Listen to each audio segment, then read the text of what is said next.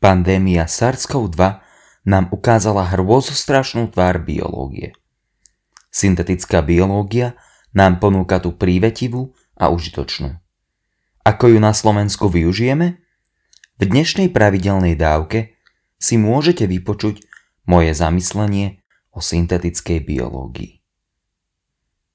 Počúvate pravidelnú dávku, vzdelávací podcast pre zvedochtivých – ktorý vám v spolupráci so SME prinášame dvakrát týždenne, vždy v útorok a piatok.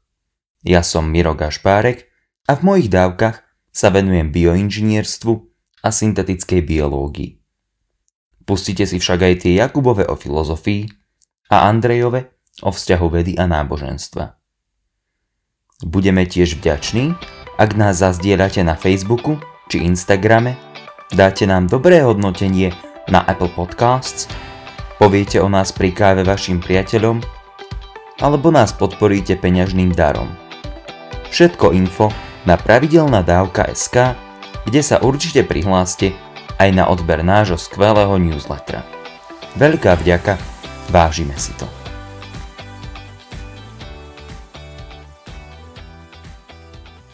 Na Slovensku nastal čas na epidémiu syntetickej biológie. Celá genetická informácia vírusu SARS-CoV-2 by sa zmestila aj na prvú disketu z roku 1972. No tento vírus dokázal napriek tomu ukázať človeku, tej najdokonalejšej a najzložitejšej forme života, ktorá si zdanlivo podmanila celý svet, silu biológie.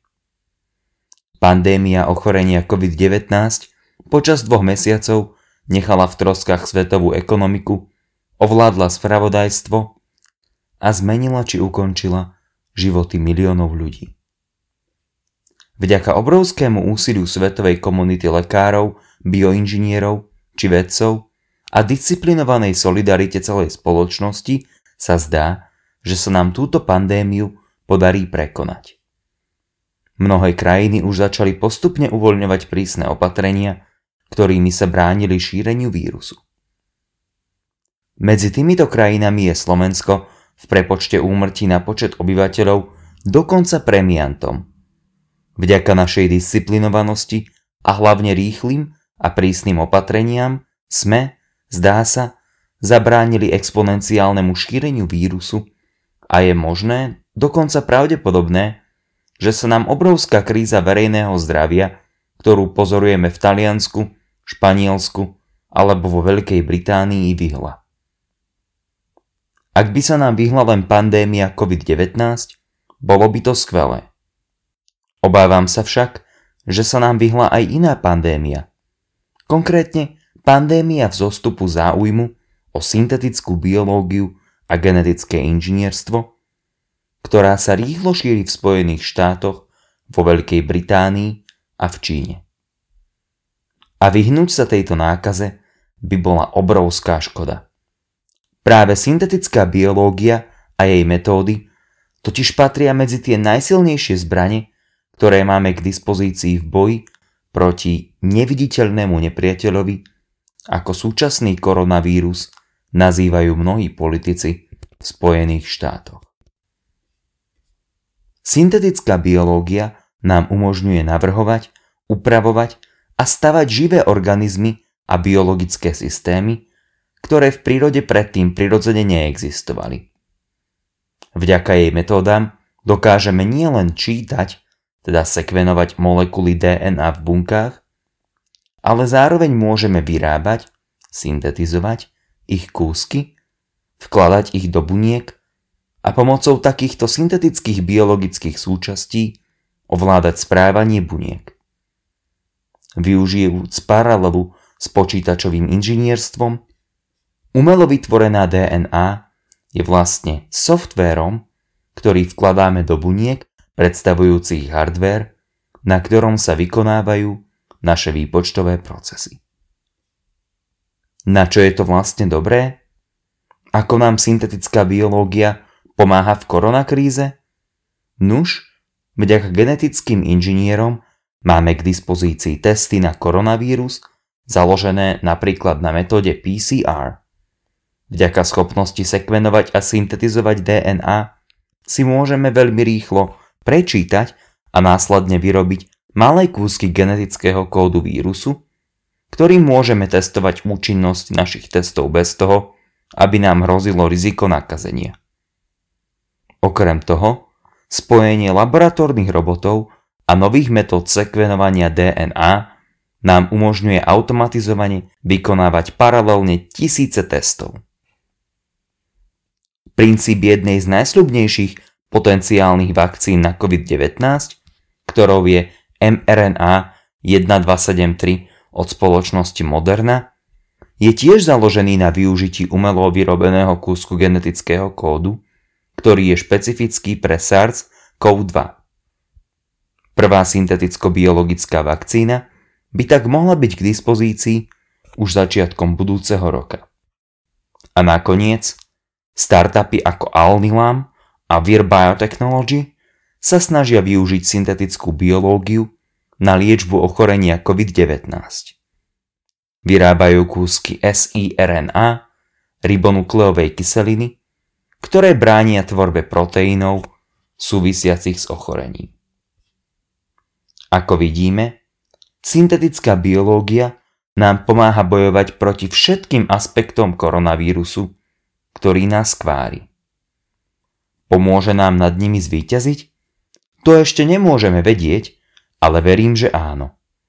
Šírenie COVID-19 sa dá popísať exponenciálnou funkciou, ba dokazuje sa, že dokonca len mocninovou funkciou. Naša schopnosť sekvenovať, teda čítať DNA, rastie rýchlejšie ako exponenciálne. Genetické inžinierstvo nám teda metaforicky dáva možnosť predbehnúť tento vírus. A vďaka dôkladnému čítaniu a skúmaniu jeho genetického kódu, ktoré prebieha nebývalou rýchlosťou, sa postupne z neviditeľného nepriateľa stáva viditeľný a dokonca poznateľný. Syntetickú biológiu však nemôžeme redukovať len na nástroj na boj proti jednému vírusu.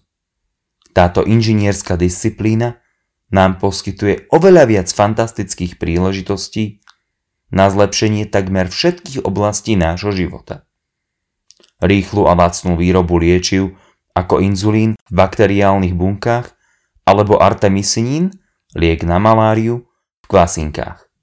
Schopnosť geneticky upravovať baktérie tak, aby slúžili na diagnostiku a liečbu rôznych chorôb, produkciu ekologicky šetrných napodobenín kože, nástroj na znižovanie množstva skleníkových plynov v atmosfére a ich premenu na priemyselne užitočné látky, či možnosť geneticky upravovať potraviny tak, aby boli výživnejšie a vyžadovali menej škodlivých chemických pesticídov.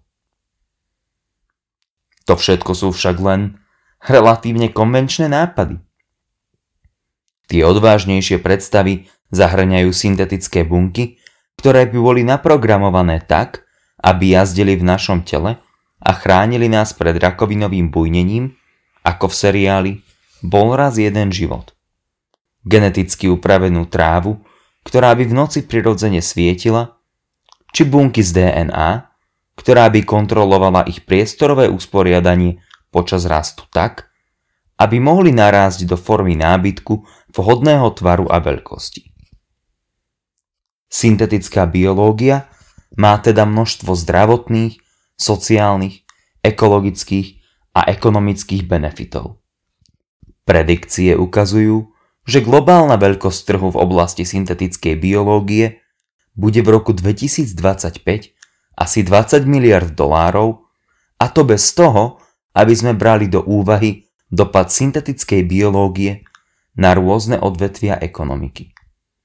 Okrem toho, syntetická biológia nám umožňuje budovať nové veci. A ako nedávno vo svojej eseji napísal Mark Andreessen, tvorca prvého široko využívaného internetového prehliadača Mosaic a jeden z najzaujímavejších investorov v Silicon Valley, je čas budovať. Ja by som dodal, že je čas budovať biologické systémy.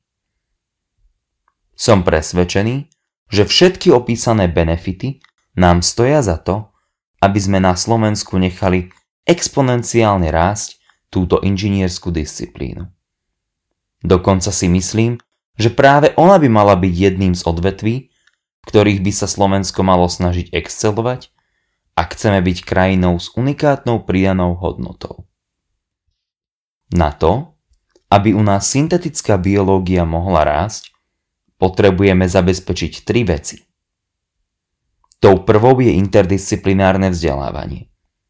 Každý dobrý bioinžinier a syntetický biológ musí dostatočne ovládať matematiku, programovanie, biológiu, biofyziku a rôzne laboratórne metódy. Na univerzitách teda potrebujeme vychovávať všestranne vzdelaných inžinierov. Druhou potrebnou vecou je dobrá dostupnosť laboratórií, v ktorých by si mladí študenti mohli skúšať svoje vlastné jednoduché biologické experimenty. Podobne ako predčasom fungovali internetové kaviarne. A posledná vec, ktorú potrebujeme, je silná podpora zo strany súkromného sektora, ale aj zo strany štátu. Nie len vo forme investícií, ale aj vo forme poskytovania zaujímavých problémov, ktoré by následne mohli bioinžinieri riešiť. Môj obľúbený výrok o inžinierstve pochádza od Theodora von Karmana, ktorý povedal, že vedci objavujú svet, aký je. Inžinieri tvoria svet, aký ešte nebol. Parafrázujúc tento výrok do formy vhodnej aj pre syntetickú biológiu, by sme mohli povedať, že biológovia objavujú prírodu, aká je, syntetickí biológovia tvoria prírodu, aká ešte neexistovala. Neváhajme teda a poďme tvoriť novú biológiu. Toľko teda na dnes a vďaka za počúvanie. Ak máte ohľadom dnešnej dávky nejaký komentár alebo otázku, neváhajte a napíšte ich buď na facebookovú stránku, alebo pošlite na môj e-mail miro zavinač pravidelnadávka.sk už len pripomeniem, že pravidelnú dávku môžete odoberať v podcastových aplikáciách Apple a Google Podcast, Spotify, Stitcher a Podbean. Ak neviete ako na to, choďte na pravidelná dávka.sk, kde nájdete jednoduchý videonávod. Sledovať nás môžete aj na Facebooku a Instagrame. Teším sa na vás na budúce. Buďte zvedochtiví a nech vám to myslí.